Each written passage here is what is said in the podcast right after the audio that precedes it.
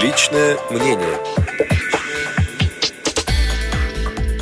девятого декабря текущего года Государственная Дума приняла в третьем окончательном чтении закон о федеральном бюджете на две тысячи семнадцатый год и плановый период две тысячи восемнадцатого - две тысячи девятнадцатого годов.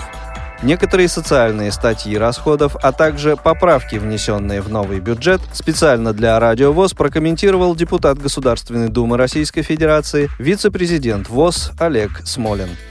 Государственная Дума и Совет Федерации завершили работу над бюджетом две тысячи семнадцатого года. Что обещает этот бюджет людям с инвалидностью? Хорошая новость состоит в том, что для неработающих будут проиндексированы пенсии. Правда, они будут проиндексированы без учета того повышения цен, которое происходило в две тысячи пятнадцатом году. За две тысячи шестнадцатый год, по официальным данным, цены вырастут на пять целых восемь десятых процента. Не могу не заметить, что при росте цен в России снижается прожиточный минимум. Я думаю, что в статистике у нас тоже работают волшебники. Новость параллельная, но нехорошая. Работающим инвалидам, как и вообще работающим пенсионерам, пенсии повышать не собираются. Мы специально поднимали этот вопрос при обсуждении законопроекта в Государственной Думе. Я выносил на голосование поправку о том, чтобы работающим инвалидам пенсии индексировались. И объяснял это тем, что заработная плата в среднем инвалидов по зрению на предприятиях общества слепых одиннадцать тысяч шестьсот, без налогов около сети. Пенсия по инвалидности первой группы около пятнадцати. И если разница работающих и неработающих станет значительной, люди просто перестанут работать. Тоже будет работать себе в убыток. Увы, Государственная Дума голосами фракции «Единая Россия» эту поправку отклонила. Что касается обычных наших тем, в Государственной Думе удалось увеличить на десять процентов первоначально предусмотренные правительством субсидии для общественных организаций инвалидов. Для Всероссийского общества слепых это примерно плюс шестьдесят миллионов.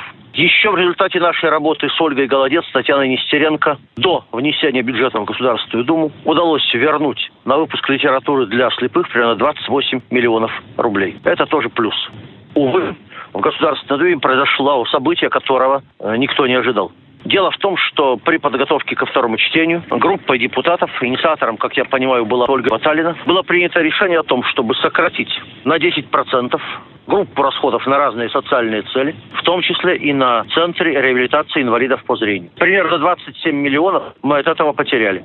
Я обсуждал проблему с Татьяной Нестеренко, Андреем Макаровым, рассказал о ней на совещании у Ольги Голодец. Ольга Юрьевна выразила крайнее удивление по этому поводу. Рассказал об этой проблеме руководителю комиссии по делам инвалидов при президенте России Александре Левицкой. Она тоже высказала свое недоумение. Но, увы, депутаты от «Единой России» настояли на этой поправке. Параллельно был лишен прямого финансирования Центр реабилитации инвалидов войны имени Лиходея.